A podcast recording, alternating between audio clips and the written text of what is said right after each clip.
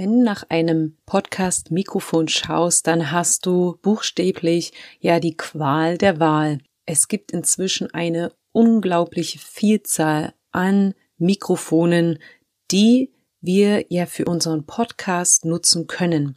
Und oft stolpert man dabei über zwei Begriffe. Zum einen Kondensatormikrofon und dynamisches Mikrofon. Und in der heutigen Folge vom Podcast A B C schauen wir uns einfach mal die Unterschiede dieser zwei Mikrofonarten an und worauf du allgemein beim Kauf eines Mikrofons achten solltest. Ich wünsche dir ganz viel Spaß mit dieser neuen Folge von Podcast Sisters.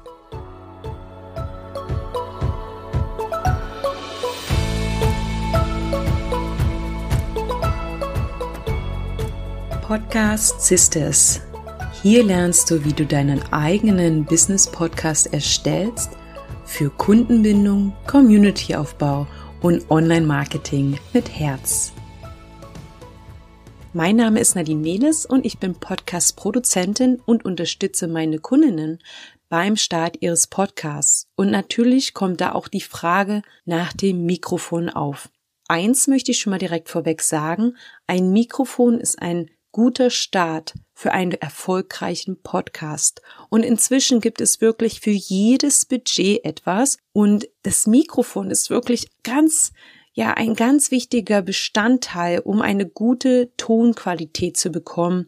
Ich bin ehrlich, ich höre ganz, ganz viele Podcasts. Ich bearbeite viele Podcast-Folgen und mit einem Podcast-Mikrofon ist die Tonqualität um so vieles besser, dass es wirklich jeder ans Herz lege, sich ein Mikrofon zu kaufen. Aber was macht ein gutes Mikrofon eigentlich aus? Schon mal ein kleiner Hinweis, du musst als Podcasterin keine Tontechnikerin sein, denn vor allem sollte dein Mikrofon eins sein, einfach zu bedienen. Denn kennst du es vielleicht auch von so Geräten, Küchengeräten zum Beispiel, je komplizierter sie zu bedienen und vor allem auch zu säubern sind, desto weniger wirst du sie benutzen. Und ich weiß nicht, ich bin hier ja gerade bei meiner Mutter zu Hause und wir haben echt einige Küchengeräte im Keller stehen. Und, und so ist das bei Mikrofonen auch. Also wenn dein Podcast-Mikrofon zu kompliziert zu bedienen oder aufzubauen ist, dann wirst du es nicht gerne benutzen. Daher solltest du beim Kauf auf folgende Dinge achten.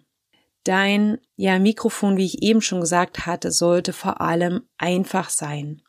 Einfach aufzubauen, wenn du die Möglichkeit hast, es einmal aufzubauen und einzurichten und dann so zu lassen. Also wenn du ein Büro hast und die Möglichkeit hast, dort immer an der gleichen Stelle deine Tonaufnahmen, also Podcast-Aufnahmen zu machen, dann wirklich empfehle ich dir, das einmal ordentlich einzustellen, ein paar Testaufnahmen zu machen und dann das einfach so zu lassen. Ja, aber falls du nicht die Möglichkeit hast und auch an unterschiedlichen Orten aufnimmst, dann ist es wirklich ganz wichtig, ein Mikrofon zu haben, das sich wirklich schnell und einfach aufbauen lässt. Ja, also ein U S B-Mikrofon zum Beispiel kann man einfach an den Laptop anschließen und dann direkt loslegen. Also das ist ein erstes Merkmal für Einfachheit bei einem Podcast-Mikrofon. Natürlich sollte das Mikrofon auch einen guten Sound haben, aber die gängigen Modelle haben das eigentlich. Also es gibt ja schon gute Marken wie Rode, da ist das eigentlich schon gegeben. Und natürlich sollte das Mikrofon zu dir und zu deinem Podcast passen. Ich habe bereits eine Folge mal aufgenommen, wo, oder mehrere eigentlich, über das Thema Podcast-Formate, denn es kommt auch wirklich stark auf das Format an. Also ob du Interviewaufnahmen machst, ob du unterwegs bist beim Aufnahmen, welcher Aufnahmeort. Also da, wenn du da Unterstützung brauchst, schreib mir eine E-Mail und dann vereinbaren wir eine Podcast-Sprechstunde, wo wir solche Themen nochmal speziell durchgehen können.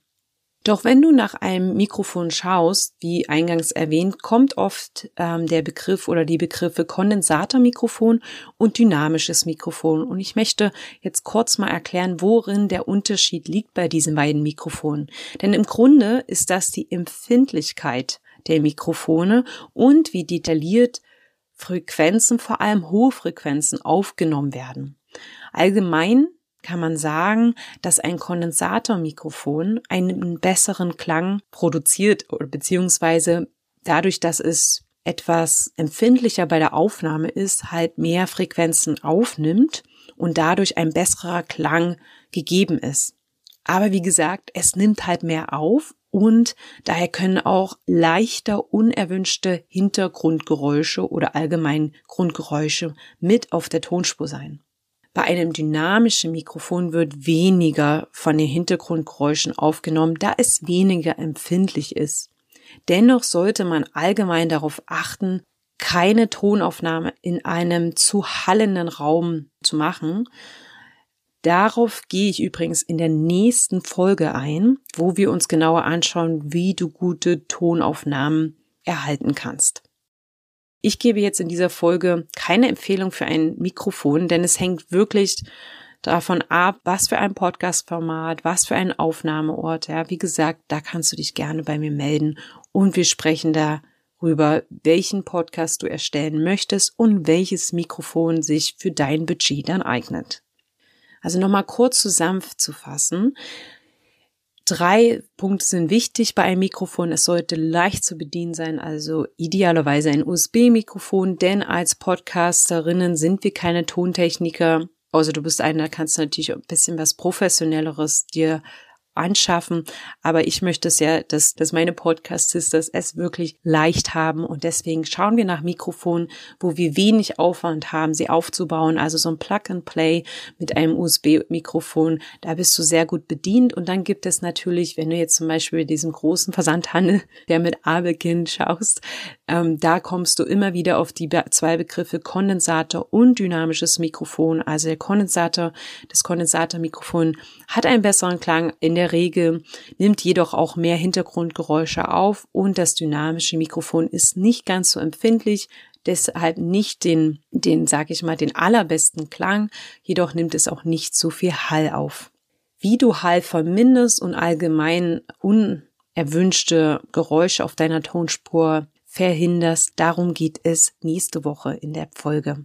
Ich hoffe, ich konnte dir einen kleinen Einblick in die Welt der Mikrofone geben. Ich wünsche dir eine wunderschöne Woche und dann hören wir uns, wenn es um Tonaufnahmen nächste Woche geht. Bis bald!